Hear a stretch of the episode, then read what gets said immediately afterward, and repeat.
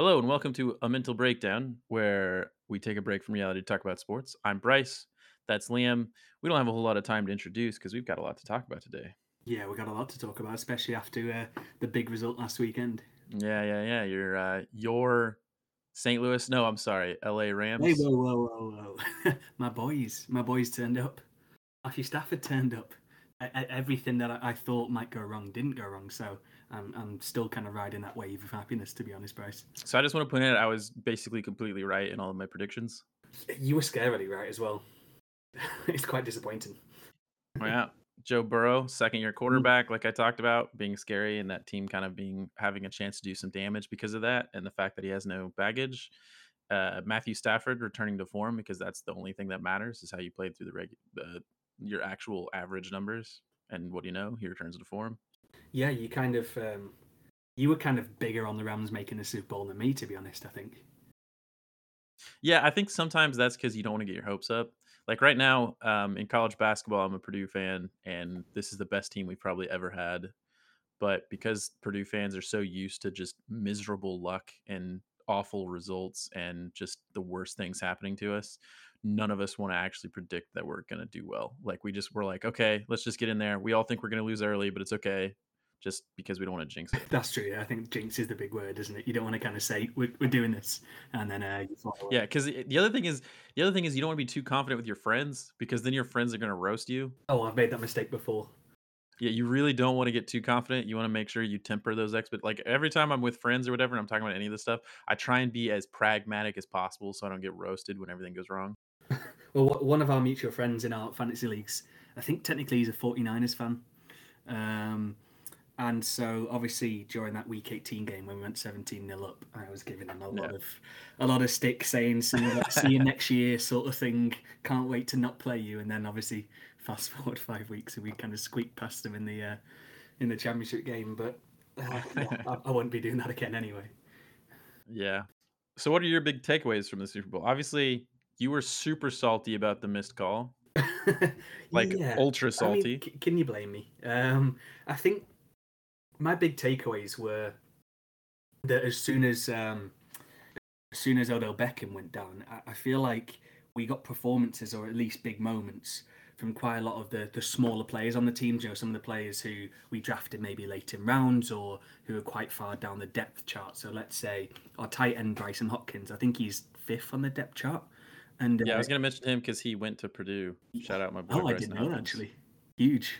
Yeah. Um, because he uh, he got something like 56 receiving yards and four receptions, and he also got a massively important block on a fourth and one with a couple of minutes to go. Um, yeah. So he, he he rocked up. I know Skowronek dropped one for an interception, but I think he got 18 yards or so. Um, or returner kind of got some quite important yards back. So it was interesting to kind of see some like like I said, some of those smaller kind of people turning up. But then also that combination of Stafford and Kupp is just yeah. I I I, I shouldn't have been worried heading into this because Stafford is the clutch man, isn't he? He's the he's got the most what fourth uh, fourth quarter comebacks of any quarterback in what twelve years, fifteen years or so.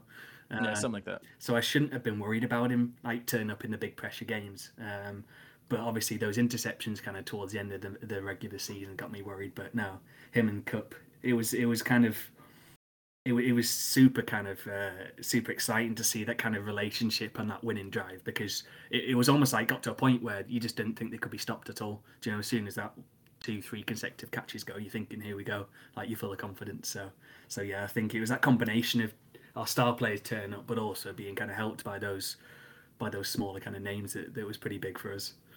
Yeah, you make a good point about that about little guys stepping up, but in the end, it was still Aaron Donald and Cooper Kupp winning the game for you, right? Uh, yeah, um, that second half it was it was amazing to kind of see Aaron Donald um, take over the game. I just saw I, I was just reading on Twitter actually just then.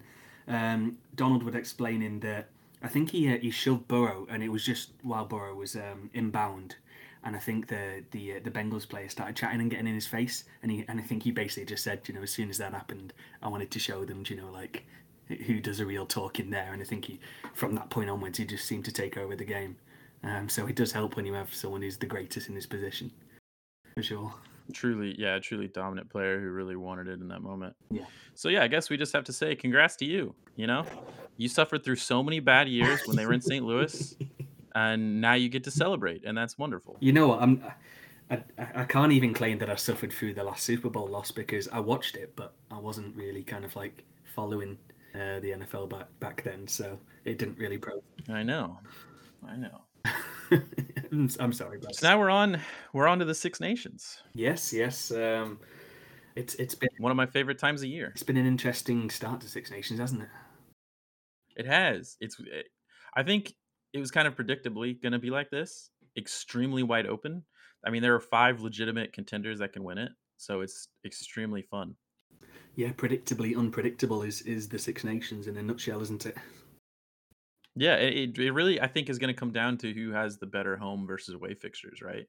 So like we have three away versus two home. Scotland do, and I think that's going to be really tough because we also uh, one of the away matches now is Ireland on the last day, and yeah. it, it, we could end up that match being like the decider for the Six Nations. So I think um, for Scotland's hopes, at least, I think it all comes down to this weekend. To be honest, you beat France at home, then that Italy game should really be a given, and then you never know because um, Ireland obviously lost to France, so every team kind of up until that last game of the season could have just lost once, Joe, in terms of France, uh, France, even England and Ireland. So it, it, could really be a tight finish. I mean, I say this now, we'll probably end up losing to France, and France will run away with it. But um, it's it's always seems to be like this. I think that's the that's the the real kind of interest of the competition. How uh, Italy aside, how competitive it can get. Um, have you seen the the recent stories or the recent leaks about South, South Africa potentially replacing Italy in the Six Nations? Uh, that's nonsense. I'm not so sure. Italy. First of all, Italy. No, I, it's 100 percent nonsense. First, Italy have the right to refusal. They can literally just say no, we're not leaving. Do, don't they technically only have like um, a vote though? Doesn't like does it have to be unanimous or does it can it just be majority vote? Because I know is it the big I can't remember what the company are called, but the bit the money that that has come in, you know, yeah. Um, I know they're probably keen to try and get that South African audience in. So I don't know whether it comes down to if it suits the others, would they vote against Italy?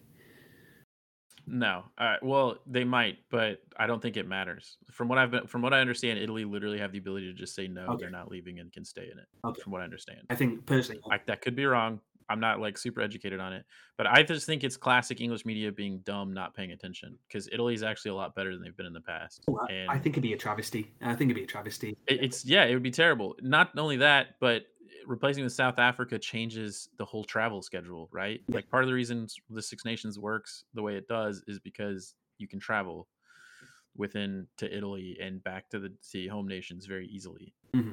See, I, that's why the discussions before were like replacing Italy with like Georgia. But the thing is, Italy's miles better than Georgia, so that didn't make sense either.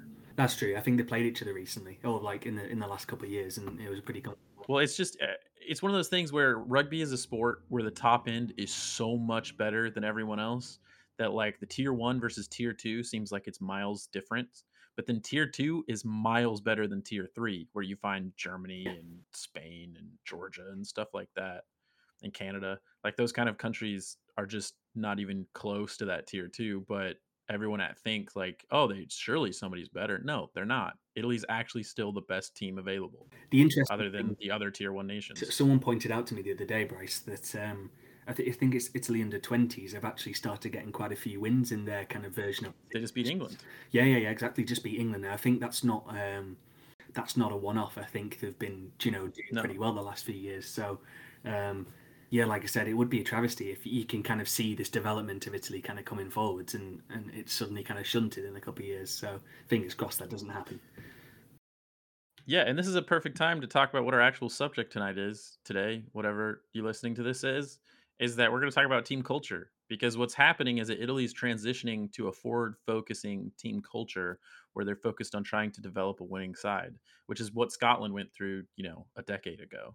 So they're just doing that step now rather than a mm. decade ago. That's it. And I, I think it's only a matter of time before Italy really does join the tier one nations because they're not that far away. They're the best tier two by a mile. Yeah, yeah. I think it's very hard to almost turn a, a country's fortunes around, isn't it? Because there's so much um, so much going on in international management. You know, you, your players aren't playing for the same clubs, um, so all kind of playing for different styles. And, and when they come together, it's about trying to foster that sense of belonging to that one group, isn't it? And it, it's quite hard to not only develop that relationship between players, um, kind of off the field, but also on the field as well. So it seems like, like you say, Italy is slowly potentially turning the tide. Um, but have you got any opinions on why that is, Brice? On why they're turning the tide? Yeah, yeah. Why, why do you think kind of that culture's kind of coming to the fore now rather than five, ten years ago? Well, uh, I'm not an expert in rugby or history or the development of talent in rugby, but what I can say is that uh, you've been you were talking about like how hard it is to develop that kind of thing. It's mostly because Scott rugby is such a niche sport. Outside of those home nations and then like those south uh, southern hemisphere nations, rugby is a tiny sport. That means there's like 10 countries in the world that focus on it primarily, right? And that's so Mhm. small compared to every other major sport like football in the world. So that's why it becomes difficult for countries like that to actually develop. But then uh, I think I don't know what Italy's doing. Like I don't know their background. I don't know any of that history, so I'm not really the expert. But Squidge Rugby has a bunch of great videos where he talks about Italy's development and how they're focusing on uh, new coaching, new staff. Uh, they're focusing on youth development. They're not going back and playing the same players over and over and over again. They're bringing, they're blooding in young players like Paolo Garbisi rather than trying to hold on and hope they work. Yeah, it, it seems to be kind of fundamental changes all the way through the kind of rugby union setup, doesn't it? Rather than just uh, something short term to try and get more success in the short term in Six Nations, it seems to be that it's kind of paying off that kind of focus on the, the bigger picture for me. Yeah. Yeah, I mean, that's definitely the direction. It's kind of similar to what Scotland did, where they focused for a little bit. Scotland still doesn't focus on the youth as well as they should, which I think we could talk about that, and we could talk about Wales having a similar issue where they have a very aging golden generation getting ready to start retiring, and I don't know who their replacements are. And from what I understand, is their county level or whatever they call it level rugby is not good. I think I think Scotland and Wales have the same kind of problem in terms of the amount of players playing um, age group rugby on a Saturday isn't that high. I think I saw a figure from a few years ago from Scotland. It was around only seven thousand people, seven thousand men were playing you know, on a Saturday, which is a crazy small pool compared to your likes of you know France, your likes of England. Um, and so it's interesting that you know when you get that golden generation of talent like Wales have with Liam Williams, uh, Alun Wyn Jones, Jonathan Davies, it's how you create that culture to keep on uh, to keep on developing them and keep on producing them because um, one of the greatest sides in the world, New Zealand, have managed to do that kind of from that same kind of problem of small small populations, small kind of pools, and it's about trying to find that way, isn't it, to to kind of get that winning nature all the way through your youth teams and, and grow grow people up on kind of success and on and on kind of a, a good way of playing. Um, and I think yeah, Scotland and Wales seem to uh, Scotland at least. it's interesting to see Scotland right now have that kind of right now have the current golden generation, isn't it? Um, they seem to have done everything right over the past five years to to get to where they are, um, whereas Wales seem to had that happened five years ago, and I, I, I personally don't see the tide turning yet. But um, this is me saying this after Wales did beat Scotland, which is quite disappointing. But um, but yeah, it's it's going to be interesting to see what does happen over the next few years and where kind of the the fortunes of both nations head. Let's be real. The Scotland Wales result is partially because Wales were good and um, Dan Biggar played a fantastic match, but Scotland had plenty of opportunities at 17-17 to win, and they just literally choked it away. Just dumb decisions, fundamental mistakes like being tackled and simply knocking it on in a tackle. Like it, that happened probably six times over the course of the match, and like three of them in the final 10 minutes. And so it was, uh, while yeah, they were the better team, it wasn't like, you know, they were demonstrably dominatingly better, right? It wasn't like the way Ireland did to them. True, but I guess that's that's Wales in a nutshell over the last few years, isn't it? They kind of find find a way to stay in games and then somehow come the right way. That's how they won Six Nations last time. Yeah, very jammy, very jammy side. Yeah, red card and yellow cards are I was going to say I don't want to mention that they've got cards in pretty much every game, but yes, I'm salty. yeah, and it's but it's one of those things where it's like it's not like they're doing anything to like get lucky like that. It's just the other team doing stupid shit. Yeah, and I, to be honest, I think I think that's I think it's it's kind of coming from the intensity that Wales play. You you look at how insane they are defensively. I think it must frustrate people, you know, to to be so on top of their game and and so.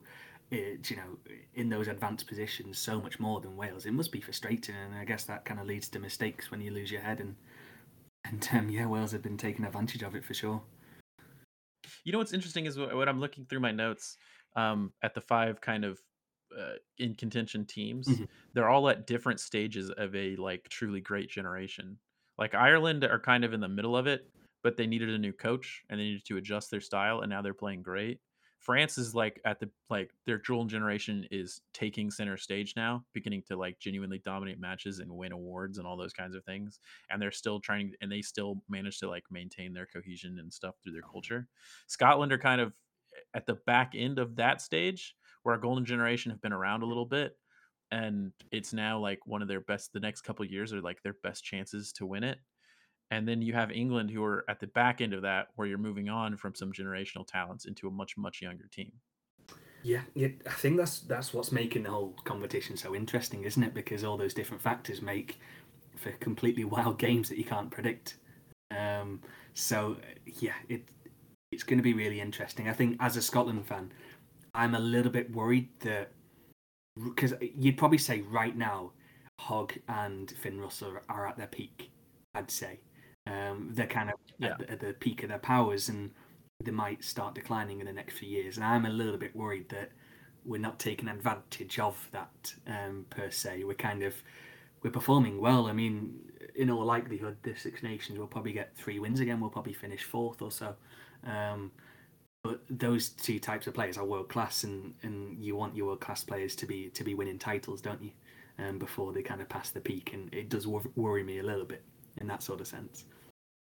You kind of have to look at it differently though, as Scotland, because this is like where they had to come from to get to this level is astronomical. And you can see that there are some younger players coming behind, like Adam Hastings and stuff, that can play really well as the 10 and 9 and stuff like that.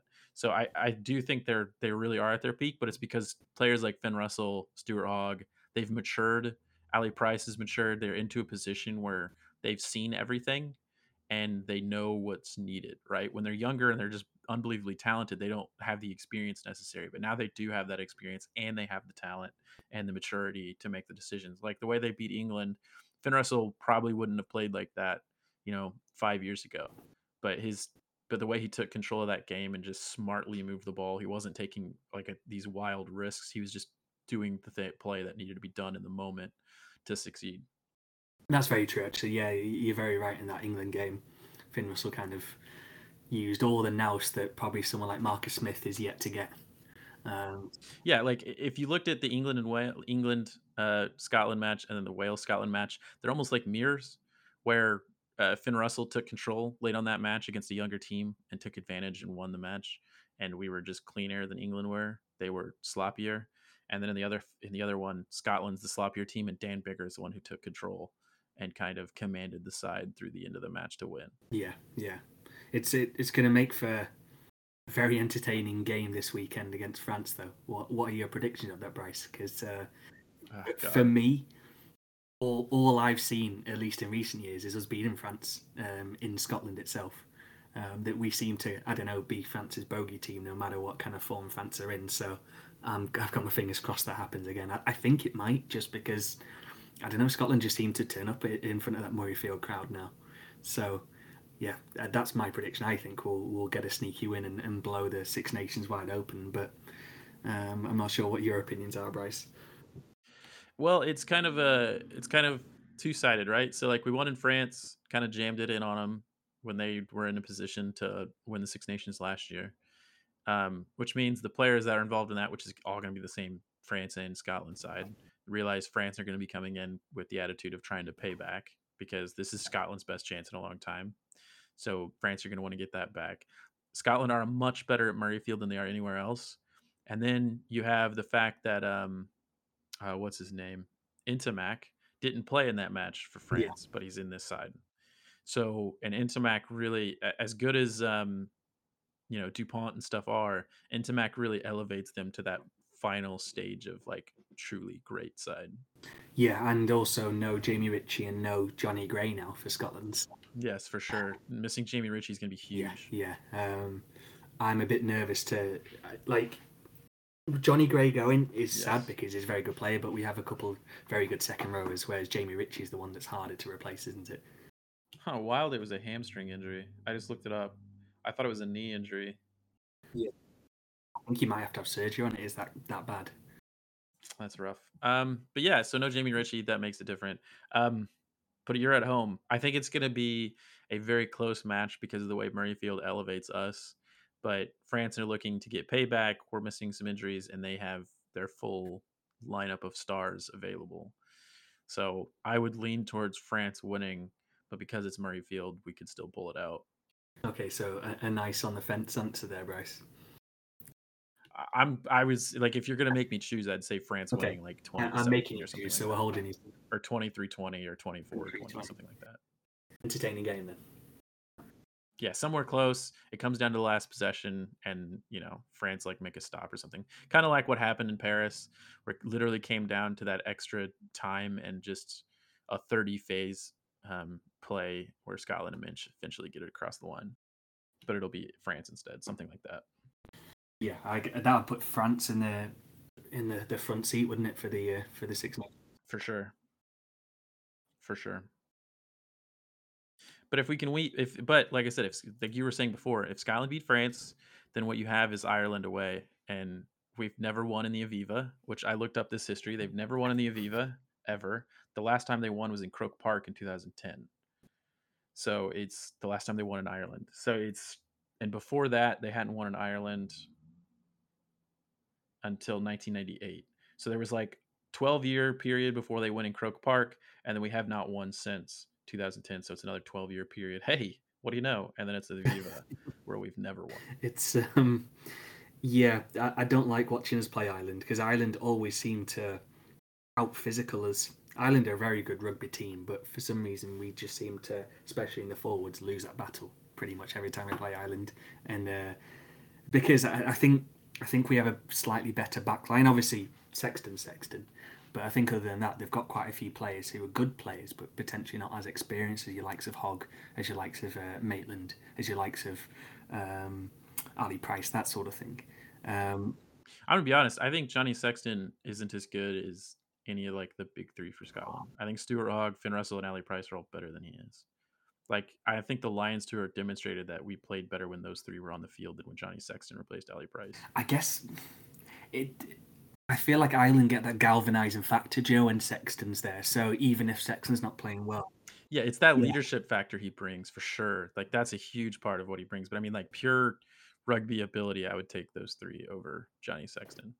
Yeah, I, am with you, but I feel like I don't know. I, have been scarred too much from Sexton kicks against us, to be honest. yeah. to be fair, it's not really going to come down to that though. It's going to be in the breakdown, and without Jamie Ritchie, it's going to be very, very tough. And we struggled against Wales in that yeah. way too. So like, I, I very much see Ireland like I like France is going to be close and it's going to be fun, but I feel like that's going to be the last match where I truly have like genuine hope against a good side. Like obviously, I expect to win against Italy, but then like France is going to be that last chance, I think, for us to be like have a lot of fun against one of the good sides because I think we're going to go to the Aviva and get drubbed. well, it'll be really interesting because the the one thing that's always happened when we played Ireland is it's been quite early on in recent years, so there hasn't been it's not been that big pressure match. It's always been kind of Ireland heading in, wanting to get off to a good start or wanting continue, wanting to continue a good start. Um, whereas it'll be interesting if fingers crossed it becomes that kind of win for the title type of game. I guess that changes things. I mean, as we talked about in the last, last podcast, that kind of when games get get that big ante, you know, when pressure gets um, gets very high in those sort of games where everything's on the line, funny things do happen. So it would be interesting to see what like a, a title game would be like there, rather than just kind of one of these um, side games that have happened over the last few years. Yeah, so yeah, I I just I expect Ireland to drub us, and so like I'm very excited for France. I'm not excited for you either. Okay, well we'll make it past France, and then we'll see we'll see how you feel after that.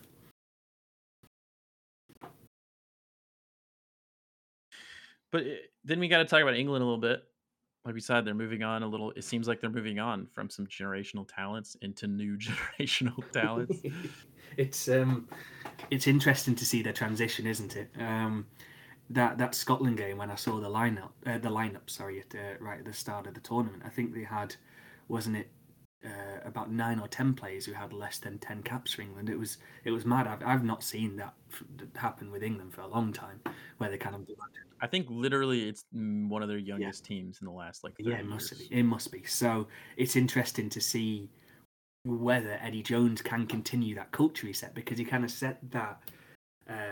That culture when England about you know four or five years ago were at the top of their game, where they were just this winning machine. They didn't do it like prettily but they just knew what to do to win every game.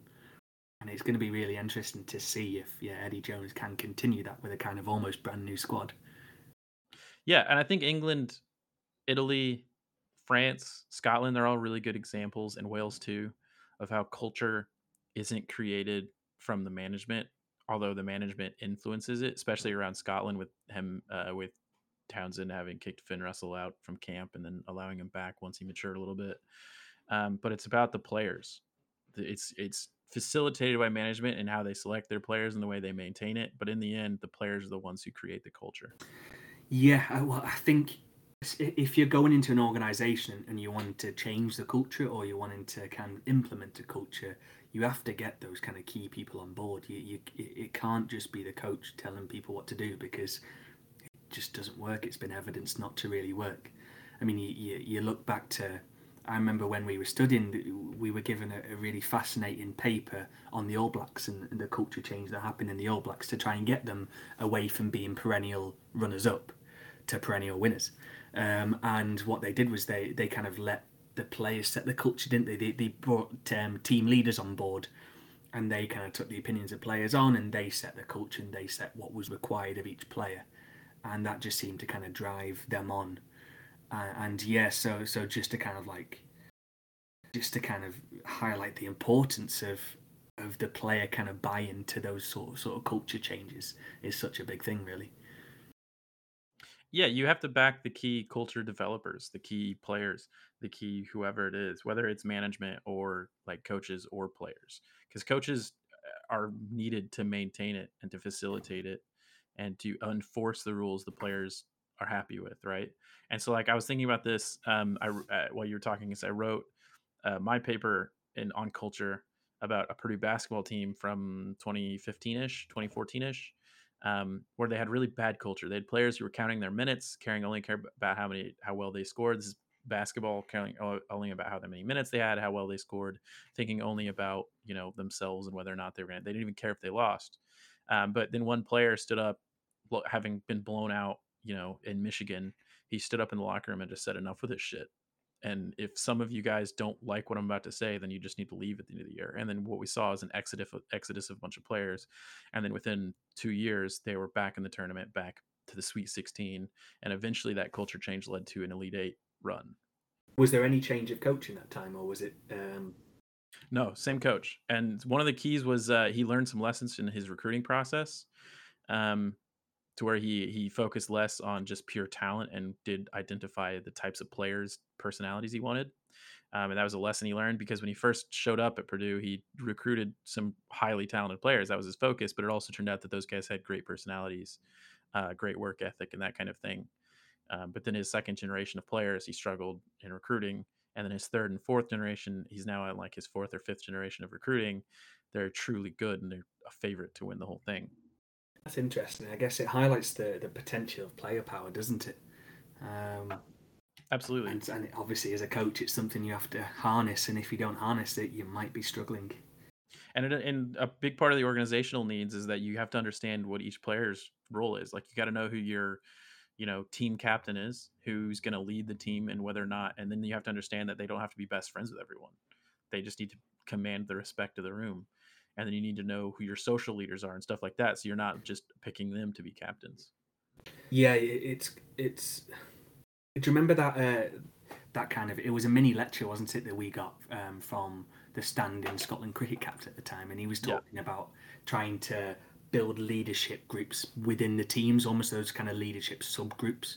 So yeah, that's exactly what I was thinking about. Yeah. Yeah. So in cricket, he, he kind of separated, wasn't it? Um, the bowlers and had like a bowling leader.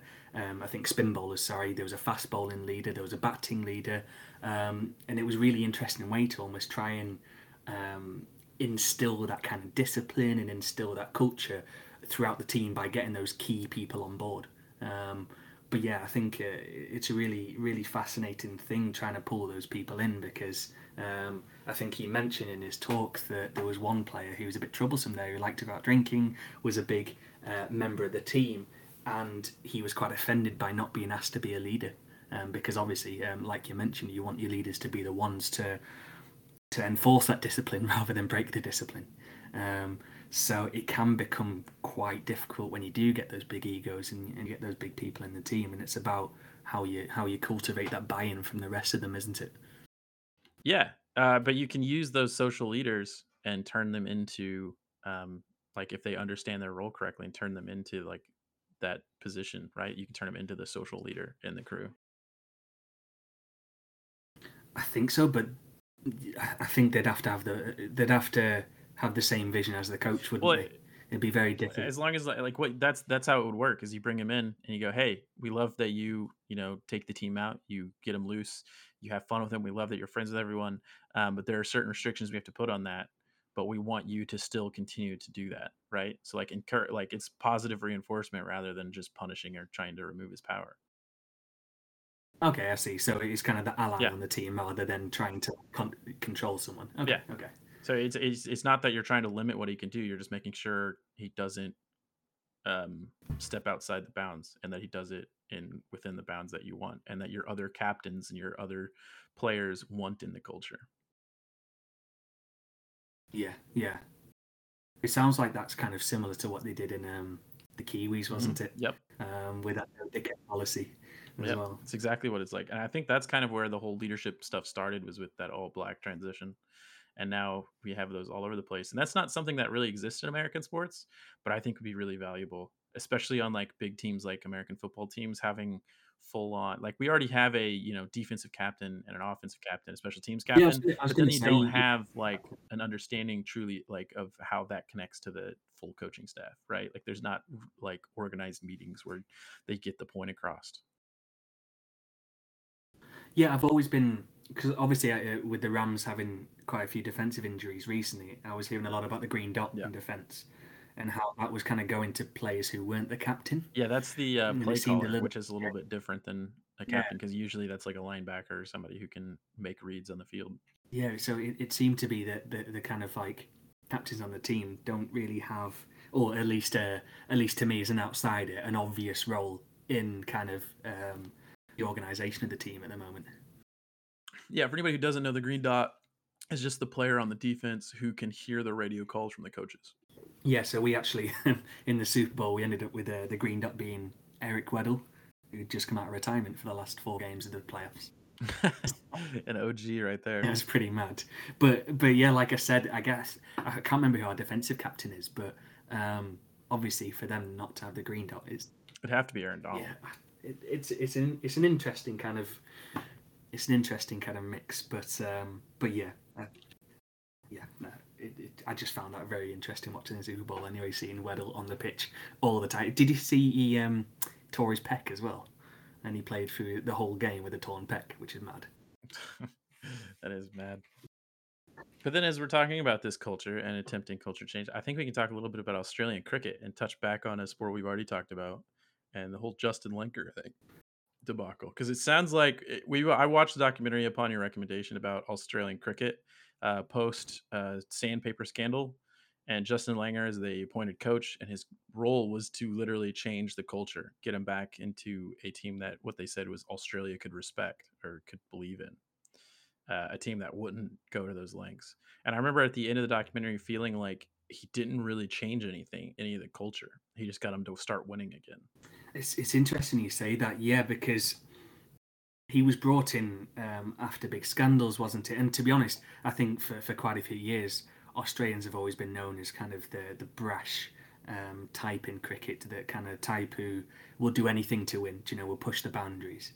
And Yeah, he, he, he was kind of tasked with trying to make Australia kind of this nice society. The a massive part of cricket is something called sledging, and that's where you kind of um, you, you chat during the game to the opposition to try and put them off the game. So it can kind of range from trying to distract them with weird stuff to giving them full on abuse, and it can get.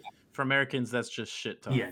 which we do all the time in every sport. And it can get quite unpleasant, or especially did uh, get unpleasant for, for that Australian team about five or six years ago. You like you had players come out and saying some of the things said to them were just unacceptable. Um, so he was ta- sure. so it was quite a, a big challenge, isn't it? Trying to change the whole culture of a team because when you have a team winning, you don't really want to change the culture. yeah, that's the key part. Is that it's the problem is the culture, like we said, culture is player driven and the players on the Australian team that were causing problems were some of the best players in the side, some of the best players in the world. So yeah, like you say, you're not going to drop them, and I think it almost did help him, didn't it, having uh, Warner and Smith banned for a bit because it, it allowed him to take his, his his role in the dressing room a bit more seriously with within the team.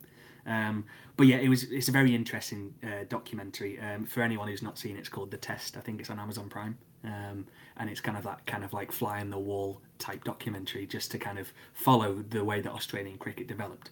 Um, but yeah, like it's interesting because Langer came in and he took Australia to, to the best team in the uh, the best team in the world. I mean, uh, there's no doubt about it. They got some of the best players in the world. And so what was what's been really interesting to find out over the last six months or so is that the players are unhappy and you know for, for them constantly winning and they're not winning by small margins. I mean, they just beat England in the Ashes 4 0 out, out of five games. They're absolutely thumping people. And uh, yeah, to see kind of the players quite disappointed in the coaching it has been very interesting. And I don't know, I, I think for me, it's not something that I expected. Um, but I guess when you do watch that documentary, you can kind of tell that I think the reason the players said they were disappointed was because Langer, the coach, had been very intense, hadn't he? He kind of almost micromanaged quite a lot, um, and and it seemed to kind of grate the players the wrong way. Is that kind of what what you got from that documentary? Uh, what I got is that um, they wanted to do things like the sledging and like stuff that they thought was just natural Australian cricket culture, things that they'd grown up seeing and doing and being a part of. And he was like, "This isn't like there's a limit to this. Like it's okay to do it to, but it to a limit." And they didn't like that he ever put a limit on it. It reminds me a lot, and I don't know if you how you feel about this, but it feels like it's a lot of ego-driven stuff among those players, where they feel like I'm the reason or we're the reason you're we're successful, not the coaching, not any of that stuff, and that we could probably do with any coach. Yeah, well, I mean, I guess that's a very nature of sport in cricket, isn't it? it? It's such an individual team sport that it's very hard to very hard to play down the importance of a player to the to you know of that individual performance to to wins and to to to team kind of performances. I think yeah, I think Langer was onto a bit of a losing game trying to change when there were so many strong heads in that dressing room. Um, but I think what's been interesting to find out is I, I was surprised. So the man he made captain recently, um, Pat Cummins, has been one of his most one of the most outspoken players about his coaching.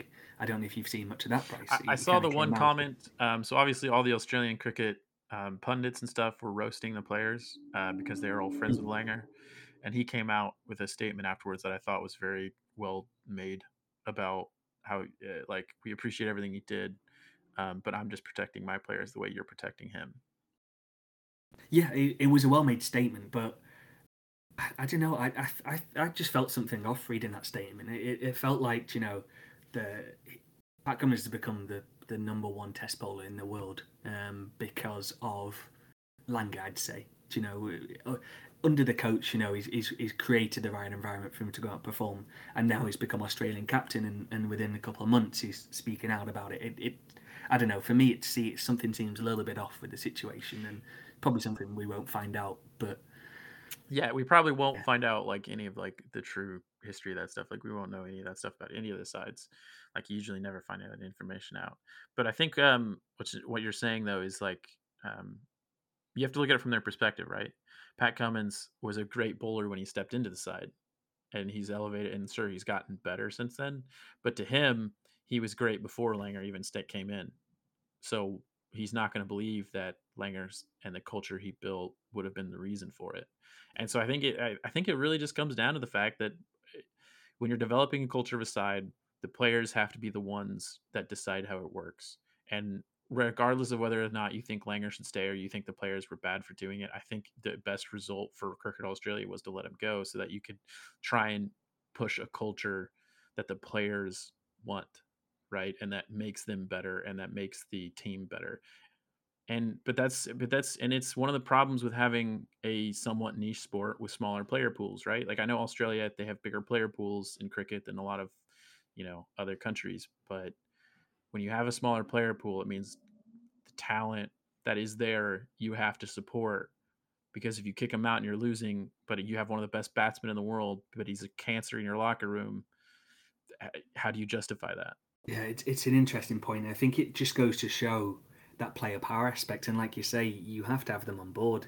Langer came in, tried to change things without kind of their say so, and and I think and that's because the key culture influencers are people like Warner and Smith, and they weren't yeah. a part of the culture change. He tried to make these changes without them, and then he introduced them back into the team and didn't give them captaincy and stuff. And now they're back to being the captain, the vice captains, and the influencers in the locker room again, like they were before. And they weren't a part of that change. He didn't push it with them. And so I think it's it's similar to the issues with England, where they just announced they're stopping, they're dropping Broad and Anderson. I have no idea if any of the stuff I've read about them is true. It seems like most of it's probably not, but there's probably a reason they're dropping them. Um, yeah, well, that's that's a whole minefield of a topic as yeah, well. it is. I I guess before we, I, I, do want to talk about the topic. I just want to finish talking about Langer sure. as well. Um, I, I think for me, it's it's interesting that the you don't really get too many sports where the players can kind of oust the coach.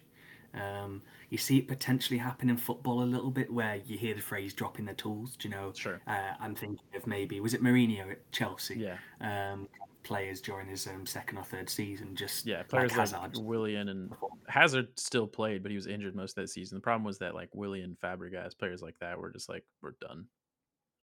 And then the next yeah, season but, played some of one of their best seasons ever. Did won the league, yeah. So I, I think it's it's interesting to see how how powerful the players are becoming.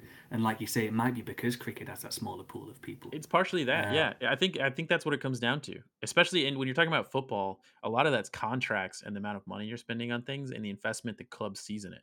It's a lot easier to replace one manager than an entire team of players.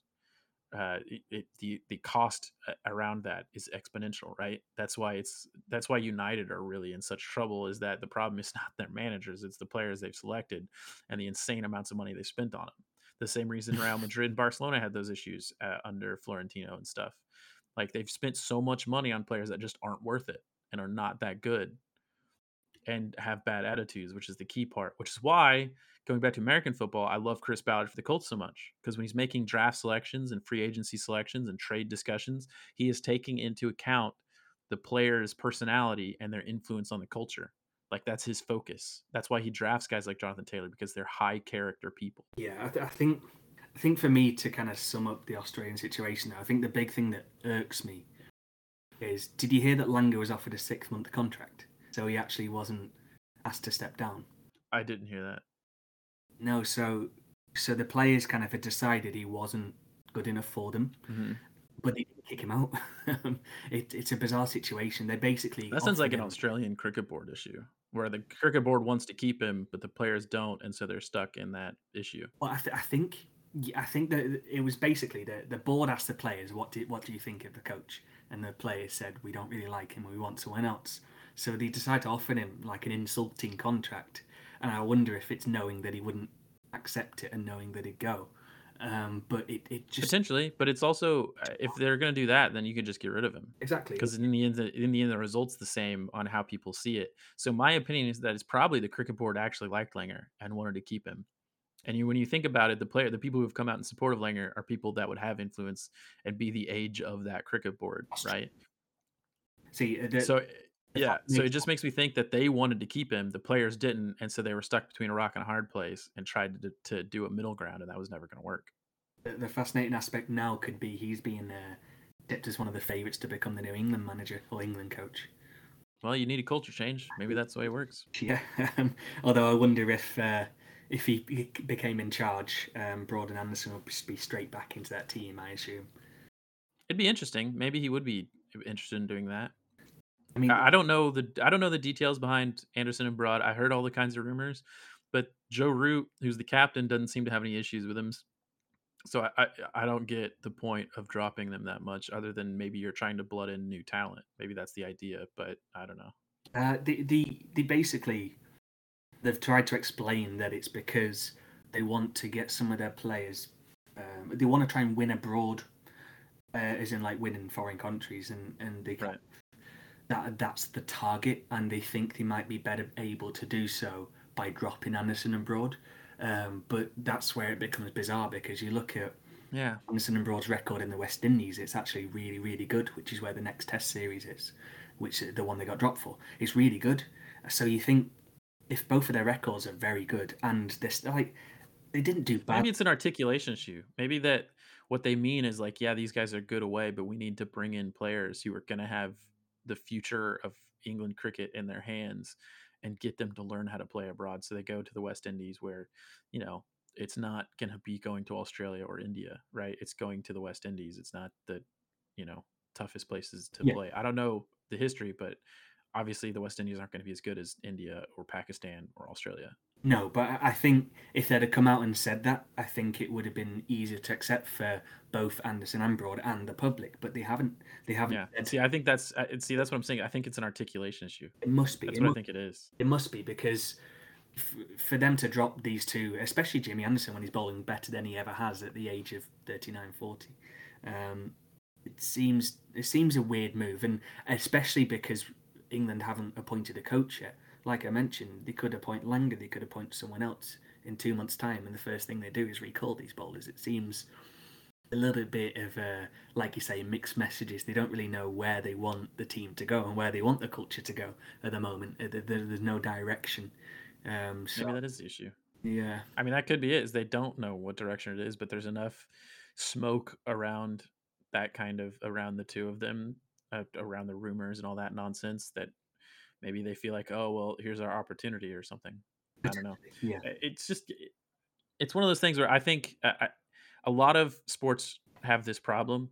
It happens in golf, which uh, there's a whole thing that we could have a whole other podcast on with the Saudi Golf League stuff that just came out this week, around where the people and the players and the uh, people in the positions of power within these sports are often really, really, really bad at articulating what they're thinking. They're not. It's what a lot of times they think they're smarter than they are because they're in these positions of power, and so they don't. They just expect people to get it, and or they just or they don't get it, but they think they do, and so they really, really struggle to articulate what their thoughts are, and everyone is just like, "What are you talking about?" And I think that's potentially what's happening here.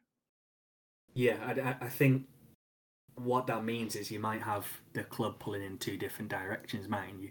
Um, the it's all good having a great culture within the dressing room and having a great culture within the coaching staff and and all that, but if you don't have the same culture within the, the directors and, and where you know the people who actually decide what happens to the club, you get a situation at United where they've got all yeah, the players. Good example. Uh, they could do anything they want, but yet it's a massive kind of uh, a massive. Uh, I was going to use a very strong word there. I probably shouldn't. Um, it's crazy just to see how disjointed that club is. Um, it's where, a disaster class. Yeah, whereas you can kind of compare. I know I'm picking them out at probably a bad moment because they're in bad form, but you look at the way Brighton have kind of gone from strength to strength across the year, and that's because the whole club seems to be pulling in the same directions. You know, you've got uh, playing staff who want to play the coach's style of play. You've got a coach who wants to work with the director of football, and the director of football who seems to be making really good signings and you know keeping players happy and that sort of thing. Uh, uh that's aligned with the visions of the club. It seems, yeah, it, it, it's it's very easy for for clubs and and for for boards and, and countries to separate the two, isn't it? Of the, the player management aspect and the way that the actual kind of board is run. Whereas, yeah, I, I, think it's a massive problem in, in quite a few different clubs. Like you say, United, a good example, but it, it seems to be happening more and more. Basically, every mid-table club to me is a perfect example of a good culture. Almost every mid-table club, because a lot of those mid-table clubs are like you have mixed in ones like West Ham who have a lot of resources or Everton, but then you also have teams like Brighton or like Southampton who have basically roughly the same resources as the lower table or even championship level clubs but they're perform outperforming that wildly because they've pushed the culture around the manager and the player selection and stuff like that. And they've been smart about that. Like this is in sports, people think culture is driven by the top level, and that's true, but only because they select who the players are. And so whenever you're able to select, you know, whoever the players are, that's how you can build cultures by p- picking players who will build the culture not just the ones who are the most talented. It's why I think player clubs like PSG have never won the Champions League. It's why City have never. Well, City's not a good example, but it's why clubs like PSG have never won the Champions League. It's because they have not developed the player culture. They just got they just signed unbelievably talented players without developing the culture. Where on the flip side, you have clubs like Chelsea who selected high level expensive players, but in the end it was the backbone of players that had come through before the even takeover. It was John Terry and Frank Lampard and, you know, Didier Drogba and Petr Cech, guys who'd been there forever that pushed the culture. It wasn't the new signings, it wasn't any of that stuff. It was the guys who'd been there. And John Terry was like the one who led that, right? He was the captain. He'd, he'd been there since he was a kid. And that's why you build the culture from the players. And so the clubs have to select players that fit that culture. Yeah, and I think when you're competing with 20 clubs that have similar resources, you know, similar levels of talent, you, you need to find ways to kind of eke more out of your club and more out of your performances. And I think that's where culture kind of comes to the fore, doesn't it? You know, you could have the same club with the same players and the same quality of standards, and you can compare two different clubs. And if one has the culture right and one has the culture wrong, then there's only really one winner, isn't it? I think it just goes to show how important it is to kind of have that everyone pulling in the same direction, you know, um, across. Yeah, I mean, I think you look at the two Manchester clubs as a perfect example. Is that City found the culture they wanted. They had they brought in Pep Guardiola and they brought in the players that they wanted, and they brought it in in a culture. And you can look at Liverpool the same way, who spent less money than those clubs, but are significantly better than United and are competitive with City. Is that it, they brought players in with the culture in mind. They have the manager and they backed that player driven, manager driven culture. Whereas at United, they just purchase whatever shiny thing is happening that season and without any real long term thought or culture ideas in mind. Yeah, and, and also, I think uh, I'd be, I'd be interested to get your opinion on this, Brice, because you see a lot of teams sack their managers quite a lot when things are going wrong. And how, how like, for example, if you were a new manager coming into a situation where, you know, all the players have been signed by a previous manager, so might not fit your style. Um, how would you come in and change the culture of, say, a losing side um, when it's players that you haven't selected, a club that might be, you know, uh, confused as to what direction it, it, might be going at the boardroom level? Like, what, what what would you do to try and kind of turn a club around like that, coming into a situation where, you know, everything's kind of kind of uh, struggling at the moment? You got to Ted Lasso it, dog.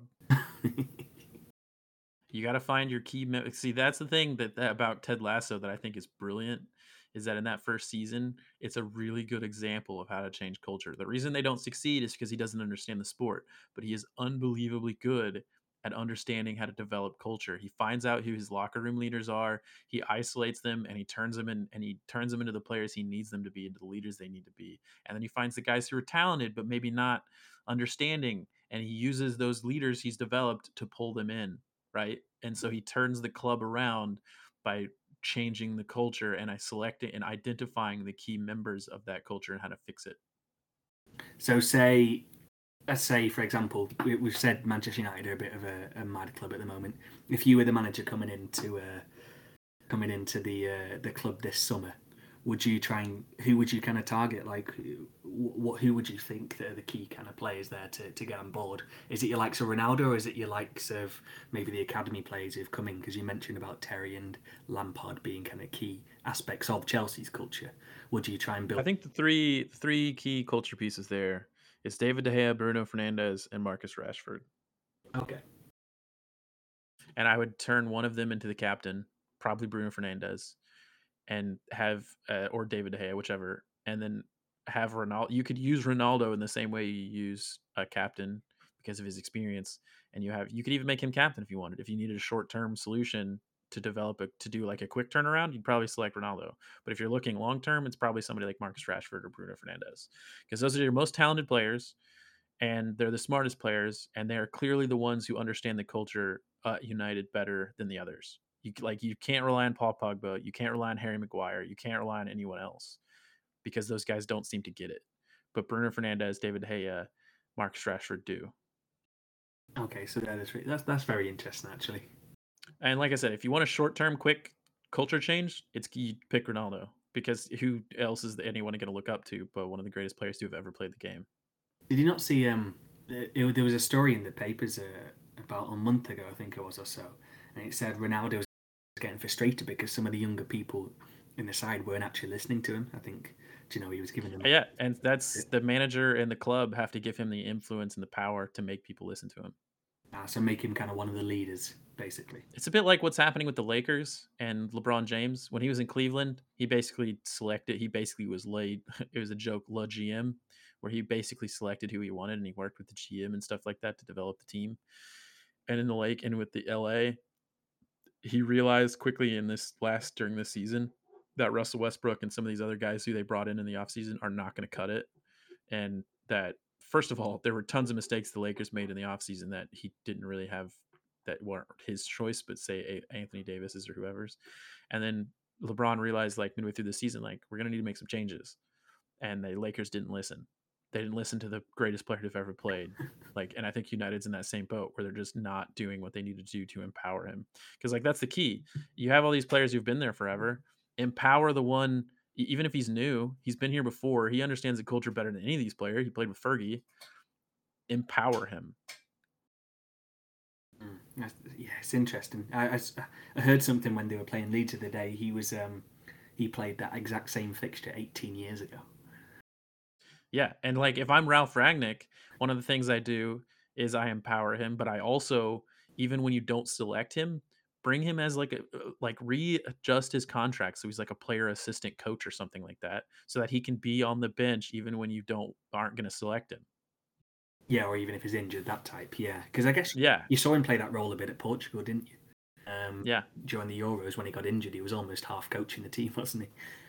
Well, yeah, that's partially because Santo, the uh, Santos, right? That's the manager. I don't remember his name. He's not that great. Yeah, yeah, I think it was. He, he's basically survived on a golden generation carrying him. Yeah, they got they got the Euros through uh, the mighty Eder. So, but yeah, it's it's all about when you're developing culture. When you're looking at Australia cricket, you're looking at one of these rugby teams. It's about the players. It's about empowering the players you want. And one of the things I was thinking about is uh, going back to rugby is the Scotland issue where they kicked Finn Russell out a few three, three years ago uh, they kicked him out of the side in the middle of the Six Nations and didn't let him back till later. And what was so interesting about that is, while sure uh, it was Townsend decision, decision in the end, every player in the side pretty much backed the decision, which meant that Finn was outside the culture and he had to adapt to get back in. And that's like a huge part of that is once you establish these rules, you have to make sure that the players are will abide by your decisions and punishments and things like that when somebody steps outside of it. Yeah, I think that's a great example to kind of finish on because you're talking about how no one's really above Finn-ish on. hey. talking about how no one's really above the rules um, and above kind of uh, that kind of team police. And yeah, I, I read the same thing that I think it was the likes of Ali Price and stuff fully fully agreed with the decision. Um, I think. Yeah, and obviously the most important one being Stuart Hogg and Jamie Ritchie and stuff like that. Yeah, I think that they were the ones actually called him out for it because it was the didn't he go out? Yeah. you know something when he shouldn't have been or something like. That. Yeah, he like I think what happened is he went out the night before, then came into practice like hungover or something, and then when Townsend called him out, they got into like a proper row over it. Yeah, and the, and the players sided the coach. Yeah, so it goes to show, yeah, that that if you get the right players on board, um, you can kind of succeed in that sort of sense because it was a big thing, wasn't it? Getting rid of Finn Russell for that whole Six Nations. Um, I was so sad because Finn Russell was my favorite player, and I wasn't going to get to watch him as much. He's he's great to watch, to be fair. And that was when we were there, so we didn't get to watch him. It was yeah. really depressing. The thing is, though, it kind of made the team better, right? It made Ali Price a more playmaker. It developed some of the other playmakers, and now we have Adam Hastings as a ten who can come in. You got Ben White now as a nine. Like, seems like some things are starting to develop for the long term in the in Scotland, and that's kind of nice. It's it's sort of in a weird way, brought the team closer, didn't it, when Finn Russell went? Because it was yeah. yes, you you kind of lost your playmaker, but also, you know, they were proud of what they'd cultivated and created at that point. Um, and it seemed to kind of make him kind of step up a bit more as, as that kind of collective. Um, so yeah, I think they definitely are reaping the rewards from, from that. Like you say, Ali Price managed to kind of put himself. I mean, well, after that he ended up um, ended up in the Lions, didn't he? So um, it, it's it's going to be interesting to see, for example, when Finn Russell goes in a few years' time, uh, whether someone like Hastings can step up in his place because he's already. You know, you could look at the you could look at Ali Price, Finn Russell, and like um, Stuart Hogg as a really good example of the differences in player development too, where uh, Finn Russell was you know getting thinking about quitting rugby altogether. Um, but then he now he's one of the best players in the world. Stuart Hogg was like the born and blooded in. He's gonna be a great player from the start. And you have Ali Price, who is kind of looked like he was going to be a pretty average player for a long time, but now has really elevated himself post um, um what's his name, Gregor, not Gregor. Townsend. Yeah, yeah, Gregor Townsend. Krieg. Oh no, Greig Laidlaw. Oh, of course. Uh, post Greig Laidlaw, he's really established himself and really been able to elevate himself to like a higher level than like you'd expect him to be at, and now he's like truly one of the best nines and like so it's just really interesting you look at the three of them and see three different versions of player development but r- they get roughly to the same level yeah same level and obviously all pulling in the same direction as well like you look at how yeah. you look how scotland play in the field they seem to be having a lot of fun as well you know there's a lot of smiles always um, and yeah i guess it's no no mean feat to kind of get those three type different types of players all kind of playing together for your team is no mean feat at all so yeah there it is culture's player driven uh, but management has to facilitate it. That's what we learned today. Yeah, yeah, definitely, definitely learned that, and and also learned that Justin Langer could be England's next hero, which could be uh, very interesting. It was a lot of fun to talk about culture. That was a nice break. It was a nice break. Um, I don't know what we're going to talk about next. Maybe college basketball. Yeah, well, maybe you can educate me on um on March Madness. And what? And that you could probably just do a coin flip for your entire bracket and do better than me guess with knowledge. I tell you what, if I can beat you in predictions, I'll be very, very pleased myself. Don't be surprised. It happens all the time. That'll probably what we'll do is college basketball, and I'll have to yeah, educate yeah, I can, you. I can learn a bit, learn a bit about basketball and maybe myself. yeah, learn about yourself. All right. Well, thanks everybody for listening, and we'll see you next time. See ya.